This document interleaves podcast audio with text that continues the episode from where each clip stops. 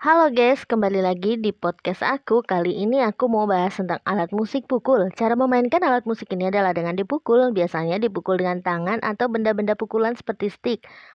Alat musik pukul terbagi menjadi dua macam, yaitu alat musik pukul yang mempunyai nada, yaitu kulintang, perangkat gamelan, calung, vibrafon, arumba, silofon, bel, lira, gok, glockenspiel, dan lainnya. Alat musik pukul yang tidak mempunyai nada seperti gendang, ketipung, rebana, tamborin, simbal, timpani, triangle, kastanyet, gong, pauken, drum, set, dan lain-lain. Sekian podcastku kali ini. Terima kasih.